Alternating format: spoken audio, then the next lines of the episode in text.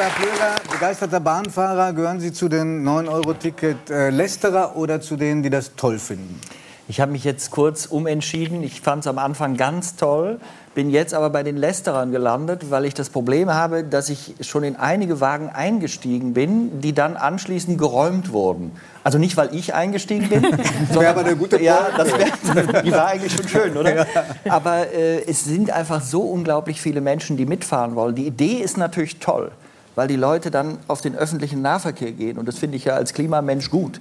Aber wenn natürlich sehr viele in sehr viele Züge steigen, in sehr wenige Züge steigen, dann gibt es natürlich einen Stressmoment. Und viele der Bahnfahrer, die eigentlich sehr gerne fahren, fahren irgendwann nicht mehr. Also man muss natürlich gucken, äh, wann habe ich genug Züge, sodass das auch funktioniert. Mm. Züge kommen oft an, das habe ich festgestellt. Es gehen nur einzelne verloren, aber die meisten kommen an. okay, okay. Also, wir haben ja heute Abend hier in dieser wunderbaren Runde einige Menschen, die sehr früh gespürt haben, ich will das in meinem Leben mal beruflich machen. Also, darüber werden wir noch reden. Das äh, können Schauspieler oder Schauspielerinnen erleben, das können Musiker und Musikerinnen erleben, das können äh, begnadete Sportler erleben. Ähm, aber gibt es so etwas wie Berufung auch für jemanden, der Meteorologe wird? Also ich glaube fast ja, weil ich ja Meteorologe geworden bin und ich bin äh, tatsächlich ja, aber ich bin tatsächlich sehr früh. Mein Vater hat mich und da, das erzählen meine Eltern wirklich wiederkehrend. Als ich drei Jahre alt oder jung war, hat mich mein Vater gefragt: Was willst du denn später mal beruflich machen? Das ist eine vernünftige Frage an einen Dreijährigen, der das ja mal sich Haben so früh angefangen, sie zu fördern. Ja? Genau. Und dann war meine Antwort: ich möchte Vogel werden. Die fand ich extrem drollig, also weil natürlich, also ich weiß heute, man kann nicht Vogel werden, aber ich wollte einfach immer in die Luft. Ich wollte da oben gucken. Ich war, also ich bin irgendwie mit einem Wettergehen ausgestattet, ohne dass ich weiß, wo es herkommt. Und es war immer diese Wetterfaszination. Na, vor allem heißt es, dass Sie schon an der Grundschule auffällig wurden und ich, Mitschüler Ihnen gesagt haben, Sie werden bestimmt mal Wetterforscher oder so. Ja, vor allen Dingen haben die alle gesagt in der siebten Klasse, du wirst später mal im Fernsehen das Wetter vorhersagen. Nee. Ja, ich war auch schon früher sehr gut aussehend. Aber ich habe.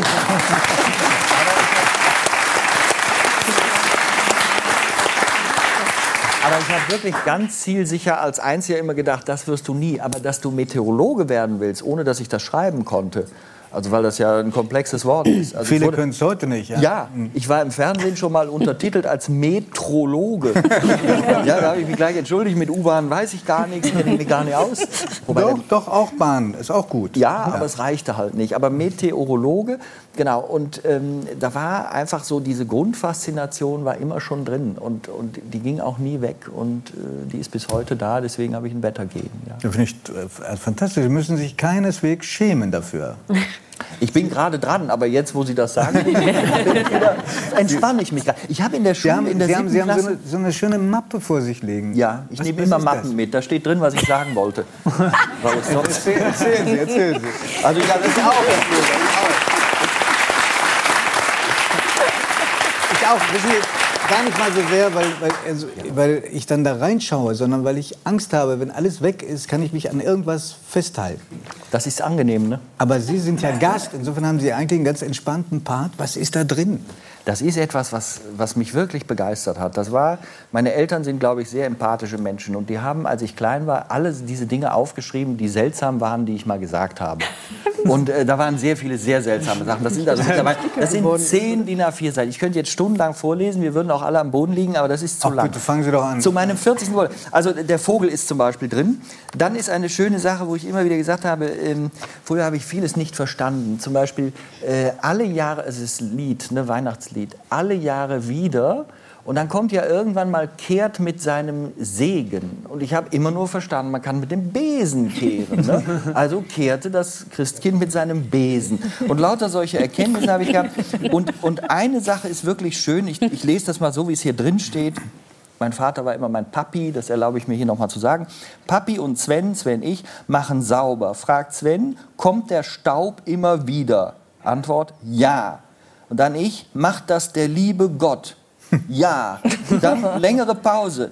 Dann ist er aber fast nicht lieb, wenn man immer so viel wischen und arbeiten muss. Ja. Also ich habe mir grundsätzlich Gedanken man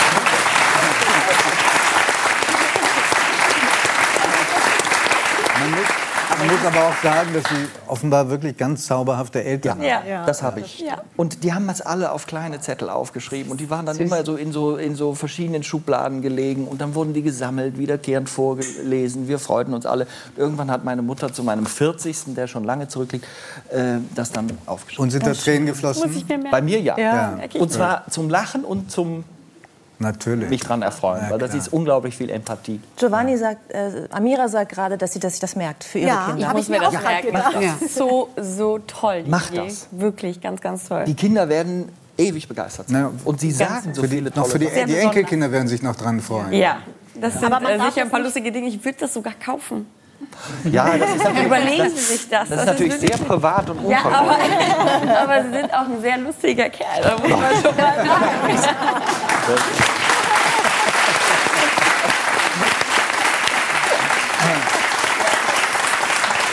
Ich zeige Ihnen nachher noch zwei. Kai ist auch so, voll- will auch was fragen. Ja, Ja, nee, bitte. äh, ich glaube, dass man das aber vielleicht nicht zum 18. schenken darf, sondern tatsächlich erst zum 40. Ne? Weil Mit 18 findet man es super peinlich. Also mein Sohn wird nächstes Jahr 18. Nee, also ich glaube mit 18 noch nicht. Also das darf man nicht mit 14 machen. Dann finden Ja. die das ganz schlecht, Genau, weil, ganz weil man noch peinlich. zu nah dran Ja, ist. genau. Aber mit 18 könnte es funktionieren. Ja? Mit 25, glaube ich, geht es wirklich los. Und mit 40 oder 50 oder 60 oder 80 ist es Oh super. Gott, da muss ich ja so lange leben. Das ist ja schrecklich. Oder wenn man ist selber dann. Kinder bekommt, so die ersten Aber äh, äh, Enkelkinder. Nevin will auch. Eine, eine kurze Frage. Es ist, Ja, ist immer, ja. wunderschön. Ich glaube auch, das schönste Geschenk, das ich jemals bekommen habe in meinem Leben zum Geburtstag, ähm, waren einfach nur Videos von Menschen aus meinem Leben, die mir Happy Birthday wünschen. Ist, äh, oder? ist, ist, hat mich so emotional berührt. Ähm, was ich hier äh, gerne noch mal erfragen wollte, ist, weil es so persönlich ist, ähm, hast du auch mal da was reinnotiert oder war das immer irgendwie Ich die konnte ja Eltern? noch nicht schreiben. Okay. Äh, Und, das ist- und dann die zweite Frage ist, ähm, hast du das gemerkt, dass, ah, jetzt passiert gerade was, meine Eltern gehen jetzt und notieren das jetzt irgendwo hin, also wurde das irgendwie präsent, sondern die haben das alles quasi dann... Das war ganz geheimnisvoll, ja, mir völlig unbekannt. Und äh, das war dann, also ich wusste, dass es das gab, aber dann so zusammengetan. Der erste Eintrag ist übrigens, die Schallplatte ist schon ausgeplattert. Also, sowas steht da. Das ist auch so süß, dass Sie das angekündigt haben. Und, und mehrmals äh, betont haben, dass es, äh, Sie ein seltsamer Mensch waren. Auf jeden Fall. Meine Eltern haben sich viel Sorgen gemacht. Ich wollte auch gerne noch was dazu sagen. Bei uns hat das der Großvater gemacht, aufgeschrieben. Ach ja? Ah ja. Man vergisst nämlich diese Anekdoten und äh, man ist ja erstmal eine gute Mutter, wenn man das erste Kind bekommt. Man legt ein Fotoalbum an, dann kommt das zweite, das dritte, das vierte und das hat nur noch eine Kiste, wo die Fotos drin liegen und die Anekdoten, die gehen unter. Und das haben die Großeltern bei uns übernommen. Das war auch ganz toll. Okay. Und das kann man nachlesen und äh, ja, erinnert sich dann. Ja, ist schön, daran, oder? ne? Ja. Herr Plüger.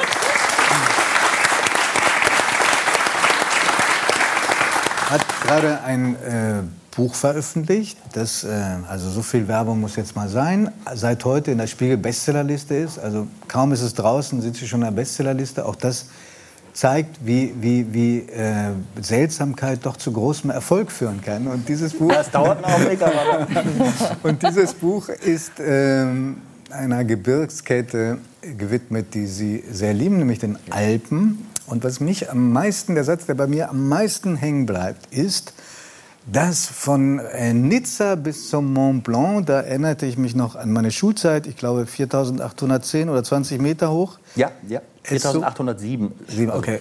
Ohne korrigieren. Fa- Fast. Ähm, das ist, dass man da auf dieser Strecke fast so viele Klimazonen Ja. durchstreift wie vom äh, Nordpol oder Südpol äh, vom, bis, bis zum Äquator. Also auf wenigen Kilometern. Wie kommt das?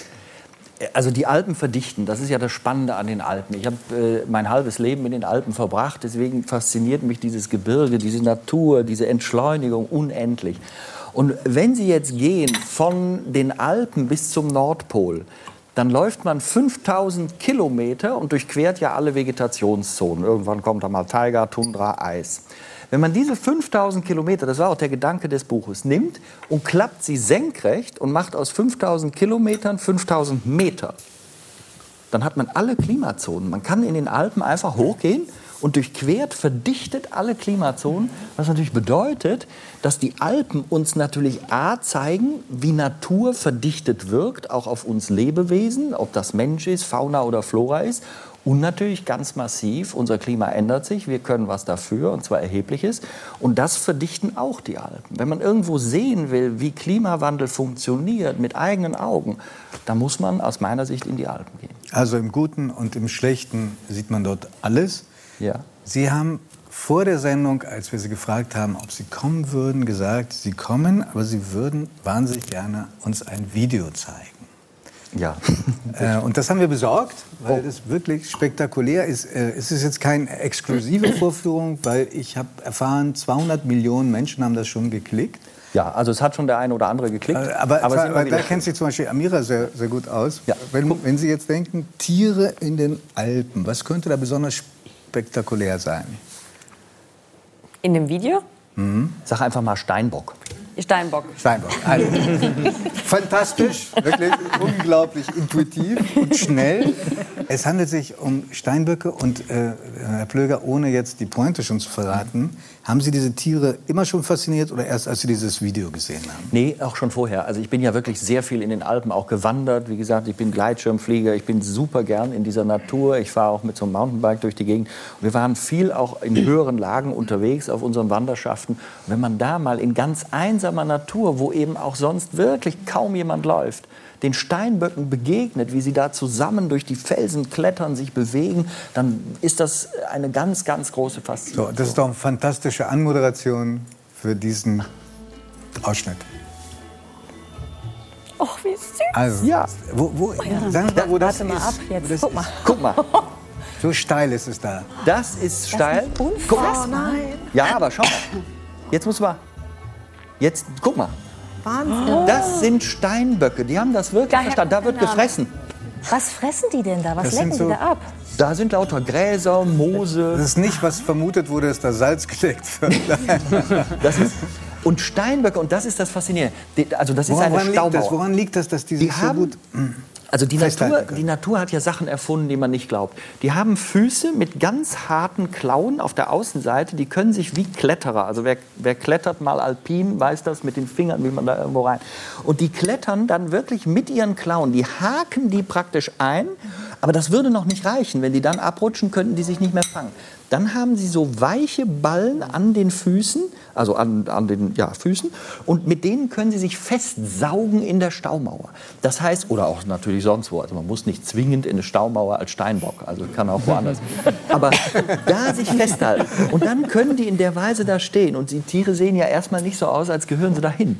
Und das ist so faszinierend. Und sie haben dadurch einen Spielvorteil. A, diese Nahrung frisst ihnen sonst keiner weg. Ja, ja. Und B, wenn sie mal fliehen müssen, also dann ist der Steinbock fähig, an Orten zu sein, wo natürlich jegliches andere Tier, auch Raubtiere, nicht mitkommen. Das heißt, war, glaube ich, im Piemont oder Genau. in der Nähe eines Sees. Genau, an einem See, das ist eine Staumauer und an dieser steilen Staumauer stand diese. Aber Sven, du wärst aber auch ein super Biologe geworden, ne? Also wirklich. Na, ich, ich konnte mir ganz schlecht diese lateinischen Namen von den Pflanzen merken. Aber, so- aber die Aber diese ganzen Tiefdruckgebiete, Wolken, ja. genau. Cumulonimbus capillatus incus geht. genau. Oder Alto Cumulus translucidus perlucidus. Da Ich sagen ja manche, immer in der Sendung. Manche sagen ja total umständlich Schäfchenwolke. Und dabei kann man einfach Alto Cumulus translucidus perlucidus. Ganz einfach. Das erkläre ich meinen Kindern auch Bitte? jeden Tag. Erklären Sie jeden Tag? Merkt Ja. euch das doch endlich. Ja, dann würde man auch meinen Wetterbericht mal verstehen. Ähm, Herr Plöger, Sie haben gesagt, dass Sie über Ihre Arbeit und über die vielen Wetterberichte, die Sie schon machen, Sie sind ja Jahrzehnte schon dabei, über 20 Jahre, dass Sie sich persönlich radikalisiert haben. Sie haben irgendwann gemerkt, freundliche Aufrufe bringen nicht so viel, immer wieder darauf hinzuweisen, dass der Mensch dabei ist, sich selbst zu zerstören, die Natur zu zerstören. Das ähm, hilft nicht so, so äh, richtig weiter. Was würde denn Ihrer Meinung nach helfen? Ich habe da ganz viel drüber nachgedacht, weil ich natürlich auch ein Mensch bin. Ich habe auch so meine Eigenschaften. Äh, Ich merke auch, dass ich mir manchmal Dinge schönrede. Und wir haben eine Klimaänderung. Vor 30, 40 Jahren hat uns die Forschung sehr genau gesagt, was wir heute zu erwarten haben. Also man kann das alles nachgucken. Da ist nichts Ungewöhnliches. Und radikalisieren ist vielleicht das falsche Wort. Also ich bin niemand, der hingeht und sagt, ich möchte ähm, also ähm, hingehen und den, den Leuten Vorschriften machen. Ähm, das möchte ich alles nicht. Na gut, aber ich, dann haben Sie sich vielleicht ein bisschen erklären, politisiert. Ich habe mich ja. politisiert und meine, ich mache auch viele Vorträge und die sind heute viel politischer als früher. Und ich habe einen Gedanken und darauf äh, sollte vielleicht auch die Frage hinauslaufen. Ähm, wir haben heute eine gespannt. Zeit. Wir sehen, wir sehen sehr viele Veränderungen. Wir sehen auch Veränderungen in unserer Gesellschaft. Und wir hatten früher mal eine Wehrpflicht. Mir geht es gar nicht um Wehr, mir geht es um Pflicht. Und äh, diese Wehrpflicht hatte zur Folge, also man konnte ja auch ein, ein äh, wie hieß das damals? Äh, Sozial. So, äh, nee, Freiwillig. Äh, Freiwillig. Äh, frei, wie hieß denn das andere? Ersatzdienst. Wehrersatzdienst, Wehrersatzdienst genau. Ja. Das war aber eine Verpflichtung, damals nur für Männer. Und ich habe im Moment das Gefühl, wenn wir uns als Gesellschaft in einem demokratischen Prozess darüber einig werden können, dass jede Frau und jeder Mann, wenn man jung ist, verpflichtend entweder ein soziales oder ein Umweltjahr macht, wo man herangeführt wird, zum Beispiel in den Alpen, an diese wunderbare Natur. Und zwar nicht nur die, die eh schon wollen, Stichwort freiwilliges soziales Jahr, sondern im Grunde gibt man ein, also wir werden 80, 85 Jahre alt, man gibt ein 80. bis ein 85. seines ja im mittellangen Lebens ab, einen kleinen Teil für die Gesellschaft. Wir haben eine Gesellschaft, wir sehen in den sozialen Medien oftmals Dinge, die sind gar nicht so sozial und stellen uns viele, viele Fragen. Und wenn wir diese Fragen versuchen zu beantworten, indem wir einfach junge Menschen da hinschicken, sagen, ihr müsst euch das mal anschauen. Ihr werdet angeleitet, ihr werdet in die Natur geführt. Ein anderes Verhältnis zu bekommen, mit einer Pflicht unterlegt, dass alle Männlein und Weiblein mitmachen. Ich glaube, das könnte die Gesellschaft wirklich nach vorne bringen, das Interesse auch für Dinge wecken, wo man von selber nicht drankommt. Haben Sie, haben Sie über diese Idee schon Applaus hier?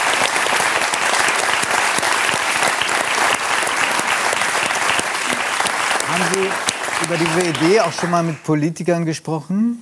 Ich habe natürlich das immer mal wieder angedeutet. Äh, da kommt, das ist ja so oft. Politikerinnen, Politiker, äh, da kommt natürlich oft das Gleiche. Es ist sofort sehr viel Zustimmung. Aber in dem Moment, wo natürlich diese Dinge dann umgesetzt werden sollen, gibt es natürlich lange Wege, lange Strecken und im Moment haben wir natürlich ganz viele große Themen. Aber ich glaube trotzdem, dass das ein Thema wäre, wo wir andere große Themen wirklich anpacken und lösen könnten. Denn diese Klimaherausforderung, die ist und bleibt groß. Und wir als Gesellschaft, äh, wir, ich hätte fast gesagt, prokrastinieren. Also wir, wir, wir ja, das alles. Sie übersetzen. Wirklich. Ja, das ist im Moment mein Lieblingswort. Neulich hat das einer zu mir gesagt. Ich hatte, ich hatte genau keine Ahnung, was das heißt. ja, da war ich, da war ich so, da war ich, ich dachte, was, was sagt er da zu mir? Prokrastinieren. Das heißt, etwas krankhaft immer weiter in die Zukunft zu verschieben. Und unser Thema beim Klimawandel ist, dass wir ja alle sagen, wir haben ein Problem, dass wir das alle auch wiederholen, dass wir aber relativ, relativ wir machen schon ein bisschen was, aber wir machen relativ wenig. Und ich glaube, das hat auch viel mit Wohlstandsangst zu tun. Ne? Wir sitzen auf so einem Wohlstandsberg und wenn man einen Berg irgendwie losläuft, dann geht es fast immer faktisch runter. Und diese Angst müssten wir aber dadurch lösen, dass uns klar wird, dass wenn wir alles so weitermachen wie bisher, wird genau das den Wohlstand kassieren, weil wir um uns herum, ich sage immer, der Planet braucht uns nicht, wir brauchen ihn. Wir lösen um uns herum ganz viele Dinge aus, die wir nicht wollen. Wir verbrauchen 1,8 Erden also die nachwachsenden Ressourcen davon. Das kann ja nie nachhaltig sein. Wir haben eine. Und uns dessen klar zu werden und dann aber auch Ideen, also mal anfangen. Wir neigen aus meiner Sicht dazu, 100 Prozent im Visier zu haben. Dann reden wir ganz lange drüber. Dann zerreden wir es auch oft und sind am Ende der Meinung, es so zu belassen, wie wir es bisher gemacht haben, ist am besten. Mhm. Wenn, Plöger, ich, wenn, ich, wenn ich den Satz noch, mhm. wenn ich 70 Prozent im Visier habe und einfach mal anfange, es gibt so viele Menschen im Land, die wollen auch was machen, die wollen mal anfangen. Ja, man wird vielleicht ein, zwei Fehler machen, aber man hat vielleicht dann 50 Prozent des Ziels erreicht. Das sind nicht 100, aber es sind auch nicht 0 oder 5. Mhm. Und so etwas wäre ein Anfang. Ja.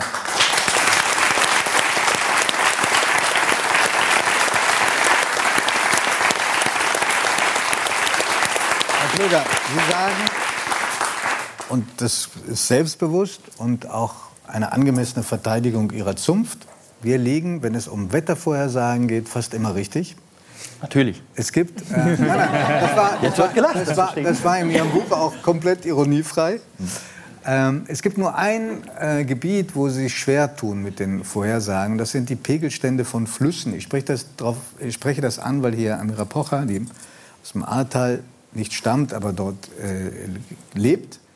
Ähm, warum ist es da so schwierig, das vorherzusagen? Man könnte doch äh, so viel Unglück vielleicht vermeiden, wenn da eine größere Konzentration wäre. Die Frage ist total verständlich. Äh, vielleicht eins in der, in der Vorhersage, also Wettervorhersage ist immer schwerer als Wetternachhersage. Das muss man vielleicht auch einmal gesagt haben.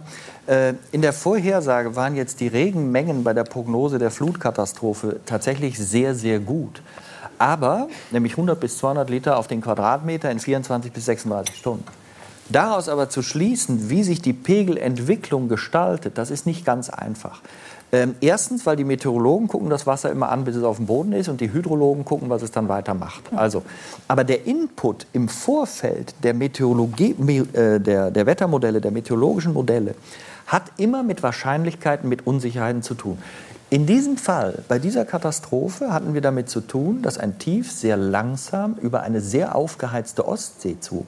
Wir hatten im finnischen Meerbusen 26 Grad. Das war eine Mittelmeer-Ostsee durch eine dortige Hitzewelle. Es war sehr viel Wasserdampf drin. Das ist dann als Starkregen gefallen. Und jetzt haben sich alle Pegel der kleinen Bäche und Flüsse überlagert, erste Bäume entwurzelt, Wohnwagen wurden aus Campingplätzen äh, gerissen und dann gab es die Strömung. Vor der Brücke staute sich das. Es gab nachher äh, wirklich einen Dammbruch an der Brücke. Durch die Engstelle floss und schoss das Wasser mit dieser entsetzlichen Zerstörungswut.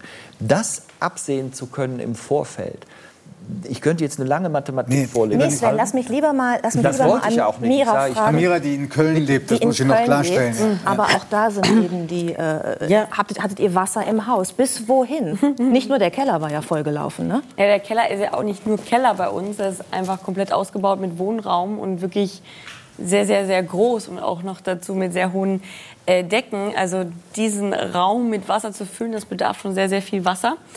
Ähm, ungefähr 200 Quadratmeter war der Keller oder ist der Keller und äh, zweieinhalb Meter hohe Decken. Und das war wirklich komplett voll und kam sogar bis hoch ins Erdgeschoss.